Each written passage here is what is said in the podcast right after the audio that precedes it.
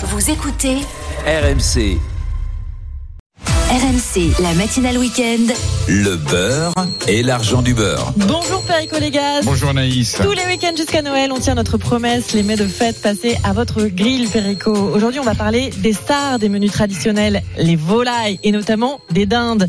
Et je mets directement les pieds dans le plat, Perico. Dinde ou chapon Alors dinde ou chapon, mais si vous saviez, ma chère Anaïs, la belle collection de volailles festives dont on dispose aujourd'hui pour finir l'année, c'est merveilleux. Puis en plus, ce sont des traditions qui sont qui sont superbes. Alors dinde, tradition, attention, c'est pas français, c'est turkey, c'est une tradition anglaise qui a franchi la Manche. C'est très bien, hein et on a des dindes françaises qui sont absolument sublimes. Le problème de la dinde, Anaïs, c'est que c'est gi- c'est gigantesque, c'est énorme. Donc faut être très nombreux. Aujourd'hui, vous savez, les les repas familiaux en fin d'année ne sont plus qu'ils ont été 10, 12, 15, 20 personnes. Mhm. Donc la dinde, si vous allez, vous êtes à 5, 6 sur la dinde, elle va durer 3, 4 jours ensuite pour la, pour la terminer et la manger. Et puis il faut un grand four pour la cuire.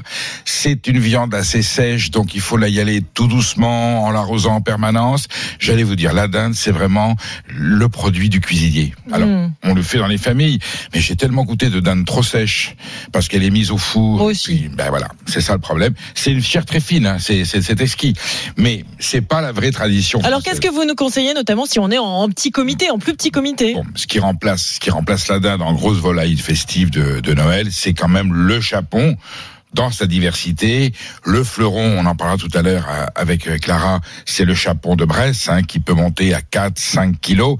Qu'est-ce que le chapon? Le chapon, c'est un jeune poulet qui a été castré, euh, un peu comme l'agneau castré devient le mouton, et puis le veau castré devient le bœuf. Hein. Le fait de castrer les animaux, euh, comme ils ont pas, je suis désolé, comme ils ont pas de vie sexuelle, et ben, ils compensent par l'alimentation et ils prennent un petit peu de poids. Voilà, c'est une, euh, c'est un phénomène physiologique naturel qui vaut aussi chez l'homme. Pourquoi vous bizarrement non, pour rien Oh, non, vous rigolez ou quoi? Je me permettrai pas, Voilà. Perico, et, donc, et donc voilà, donc le chaponnage, donc la castration de- du jeune du jeune poulet fait que le le, le chapon évidemment euh, consacre sa vie à se nourrir. Et ces volailles festives, c'est bon aussi pour la poularde dont je vais vous parler. Euh, c'est bon pour la pintade. La finition se fait pour les oies, il y a le gavage. La finition se fait en épinette, c'est-à-dire une grosse cage de bois. Mhm. Euh, et là, on les nourrit exclusivement pendant les derniers 15 jours de pain et de céréales mélangées avec un peu de farine de façon à ce qu'ils aient un petit peu plus d'engraissement. Voilà. Mhm. Et c'est une fois que cet engraissement est terminé, la volaille est prête et elle est sacrifiée pour aller sur la table. Donc le chapon, mais le chapon aussi, euh, il est volumineux, donc il faut avoir un grand four, faut prendre le temps, faut le cuisiner. C'est merveilleux. On peut ensuite accompagner avec des champignons, enfin tous les produits qu'on peut avoir à Noël. Vous avez une autre variété qui est la chaponne, c'est-à-dire la version féminine, féminine, féminine. C'est quoi la différence? La poularde, c'est une, c'est une poule qui n'a jamais vu le coq. voilà. Alors elle aussi, elle aussi. On est là. Bah J'ai oui, les- mais vous savez, la, gastronomie française, elle doit beaucoup à Freud finalement. Oui, c'est assez oui. freudien. Et la poularde, qui, à mon goût, est la chair, la volaille festive, la plus fine, la plus délicieuse. Alors la poularde, la tradition, c'est plutôt de la cuire, j'allais dire de la cuisiner, braisée, Hum. en sauce. Alors en Bresse, c'est à la crème avec un au vin jaune avec des, des morilles, mais on peut la faire à n'importe quelle autre euh, préparation. Mais on peut même la faire au four si on fait attention à bien l'arroser en permanence. On peut la couper en deux. Mais enfin, c'est plutôt un plat qui se cuisine en morceaux.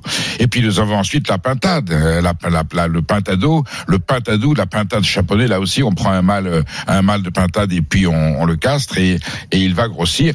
Et puis il y a d'autres variétés de chapon. Vous savez, dans les labels rouges, Clara nous l'expliquera. Bah justement, Voilà. Autrefois, il y avait du poulet label rouge, et puis certaines productions de label rouge se sont diversifiées et ils ont fait une gamme de chapeaux en fin d'année euh, et même quelquefois de la poularde qui est tout à fait, tout à fait délicieuse. Justement, Clara Gabillet, c'est c'est pas toujours facile de s'y retrouver, c'est vrai pour le consommateur, même si les labels sont censés nous guider. Eh bien oui, il y a ce label rouge hein, qui est bien connu. Les volailles vivent en plein air ou en liberté tout au long de la journée avec un, un espace d'au moins 2 mètres carrés par volaille.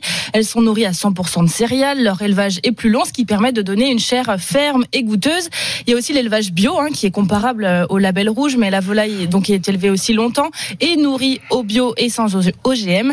Il y a l'AOC également qui concerne par exemple le poulet du Bourbonnais et enfin le meilleur, l'AOP décerné selon un, savoir-faire reconnu dans une même aire géographique. Ça concerne par exemple la volaille de Brest, vous en parliez Perico, plus cher mais de meilleure qualité, vous confirmez finalement. Ah, c'est le sublime, c'est le fin du fin. Donc l'appellation d'origine protégée, la volaille de Bresse est, est la seule. Alors il y a le poulet du Bourbonnais qui vient d'avoir, qui vient de décrocher.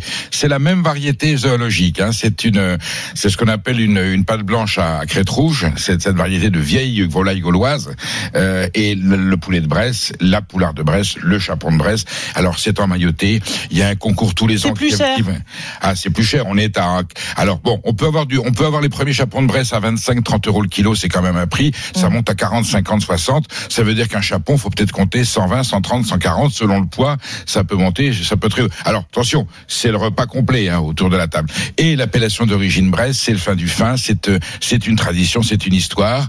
Euh, les grands cuisiniers l'ont toujours euh, mis en, en avant. C'est le symbole vraiment absolu de la volaille festive.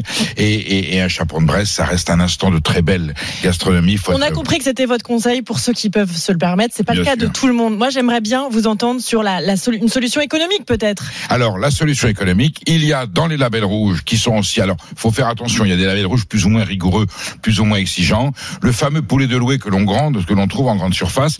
Moi, je suis allé sur place les voir. Je suis allé regarder parce que je me suis dit une telle quantité de, de volaille. Eh bien non, c'est bien de la volaille fermière. Alors attention, la nuance entre label rouge et fermier. La volaille fermière, si c'est marqué fermier, ça veut dire que les volailles sont nourries avec le grain de la propriété sur place. Voilà. Et là, on a une authenticité totale parce qu'on est dans ce le contexte de l'ancienne basse-cour euh, tel qu'on pouvait le concevoir autrefois. Et vous avez des ch- petits chapons, P, P apostrophe TIT, petits chapons de louer à 12 ou 15 euros pièce. Je, dans le doute, je les ai goûtés, c'est parfait. Une dizaine d'euros pièce. Il y en a un et- peu plus, entre, entre 10 et 20 selon Ouais. le poids, bien sûr. Voilà, mais c'est le premier prix en chapon. C'est quand même du chapon, c'est-à-dire une, Ouais. euh, un, un poulet qui a été castré. Et culinairement, c'est très très bien. C'est très intéressant. alors, il y a, il y a évidemment le fin du fin. Le fin du fin, quand on peut le trouver, il y a certaines gammes. C'est le, c'est le coq vierge. C'est un coq, c'est un poulet. Donc, euh, il a grandi. Mm. Il n'a jamais vu la poule. Il est l'équivalent de la poularde qui n'a jamais vu Mm. le coq. Là, c'est encore plus fin que le chapon. Un peu plus rare à trouver. Mais il faut bien s'assurer que le coq n'a vraiment jamais vu la poule. Parce qu'une fois, on m'a servi un coq vierge. J'ai dit à la dame qui l'avait élevé. Et comment euh, je Et fais, je- fais quoi? Je, je je- demande à mon boucher, je voudrais un coq Ah non, non, c'est vendu avec test, c'est Ouais. certifié et tout. hein. Ah ouais, C'est- une gamme, ça s'appelle la tradition des coteaux. Mais il y a d'autres productions Ah ouais. qui le fait. Ah, et je dis à la facile, hein. fermière, Madame, votre coq est pas vierge. Elle me dit, si, si, je vous jure, il est pas vierge. Elle me dit, il s'ennuyait tellement. Perico, on a un coup de fil au 32-16. RMC, le beurre et l'argent du beurre. On est avec Samira. Bonjour Samira. Pour nous raconter ce que vous allez bonjour, faire lors du réveillon, Samira, il y aura quoi, vous, euh, au menu euh, le, le 24 soir? Euh, de l'escalope de dinde, si possible fermière, et euh, avec euh, de la crème, de la moutarde, euh, de la coriandre et euh, persil, des oignons et euh, curcuma et euh, curry. Mais ça m'a l'air pas mal tout Ah ça. oui, c'est un peu orientalisé, alors, mais Ah. c'est très bien. Bah cette, oui, euh, après tout, mais- pourquoi faire dans le mais la dinde, traditionnel la dinde, ça veut dire quoi? C'était la volaille qui venait des Indes. Mhm. Ça a été ramené euh, à la Renaissance. Ouais. C'est pas une volaille occidentale. C'est normal qu'on lui remette un peu de curry puisqu'elle vient des Indes. Samira, choix motivé euh, pour une question de goût ou question euh, d'argent? Les deux. Les deux? Le, le, le, Mais cha- surtout, le- le la dinde, c'était trop cher. Oui, mais la dinde, c'est, je, je mange que de la dinde parce que je trouve qu'elle est un peu, c'est une viande un peu ferme. Si possible, fermière, euh, si euh, si j'ai les moyens. Autrement, euh, un coq fermier, un coq fermier, j'aime bien. Et là, vous pensez en avoir pour combien, Samira? Euh, je crois que j'ai vu, c'est environ euh, 12 à 15 euros le kilo, donc euh, une quinzaine d'euros. Je vis seule avec mon fils. Ouais. Bah, évidemment, on comprend bien. Bah, on a, on a bien envie de s'inviter, moi, nous, chez, chez Samira. Oui, parce que là, il y aura de la cuisine, Ouais. vous voyez, et il faut quand même prendre un... Alors, le, la- le problème des volailles festives, ce que je disais la dernière fois, c'est bien de rester à table avec ses, avec ses invités, ses convives. Quand on a une volaille festive, on est dessus en permanence. Hein, pendant, il y a un moment où on voit pas le, on voit, on voit pas l'autre, et on est devant son four Alors, à arroser. alors, justement, Perico, on a besoin de vos conseils pour terminer. Merci beaucoup, Samira. Euh, comment ne Euh, pas je voulais rater juste remercier Perico. Euh, Bah, Merci c'est à vous. entendu. Merci. Merci à vous. On est ravis de vous, av- de On vous embrasse. Quelques conseils. Vos conseils sont précieux, Perico. Comment ne pas rater sa cuisson Alors, il y a deux techniques. Si la volaille est très très importante, certains cuisiniers la pochent d'abord un petit peu de façon à ce que la cuisson rentre bien à l'intérieur. Le problème du four, Anaïs, c'est quand vous avez une volaille trop importante, il faut y aller à feu doux pour que ça pénètre dans lentement. Sinon, vous allez avoir une cuisson qui va faire que l'extérieur de la volaille va être très cuite et un peu sèche, et à l'intérieur, ça sera un petit peu moins cuit. Vous voyez, il faut une homogénéité de cuisson, il faut que ça pénètre. C'est pour ça qu'il faut des fours volumineux et qu'on connaisse bien la température, 80, 90 degrés, 120 degrés pendant une heure, une heure et Ah demie, oui, deux heures. plus, Ah oui, le chapon, c'est trois heures de Ah cuisson. je me serais raté. ah oui, si vous, si vous, si vous le lancez trop tard, genre 20 heures, mais vous allez dîner à minuit, vous voyez ce que je veux dire? Hmm. Le temps qu'on le prépare, donc faut le lancer vers 18h30, 19h. Faut pas se planter, faut pas qu'il soit prêt non plus euh, trop tôt, et donc faut faire attention. Donc faut faire une équation. Et on demander- arrose. Alors vous demandez au professionnel qui vous a vendu le volailler ou le boucher, il vous le pèse, il vous dit voilà tant de temps selon la cuisson, selon le poids. Alors on le poche et ensuite on le on, on le met au four en arrosant. Le secret vraiment, c'est d'arroser tout le temps. Avec un petit mélange de l'eau chaude, du beurre fondu, un peu de blanc, un peu de sel, un peu de foivre, on arrose. Du coup, ça va faire un, un jus de cuisson. On le reprend, on l'arrose en permanence.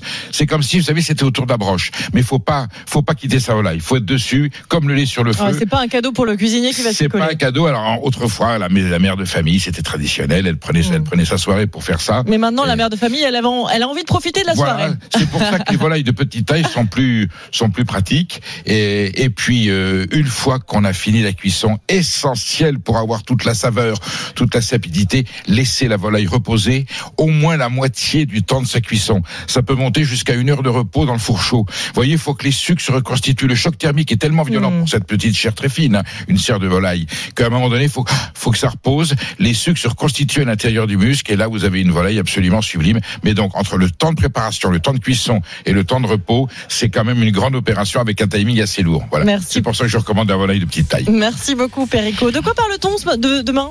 Eh ben, écoutez, euh, avant la volaille, qu'est-ce qu'on aura mangé Ben, on aura mangé des huîtres. Un peu d'iode. Un peu d'iode, mais attention, il y a huîtres et huîtres. Merci Perico, le beurre et l'argent du beurre à retrouver en podcast sur l'appli RMC.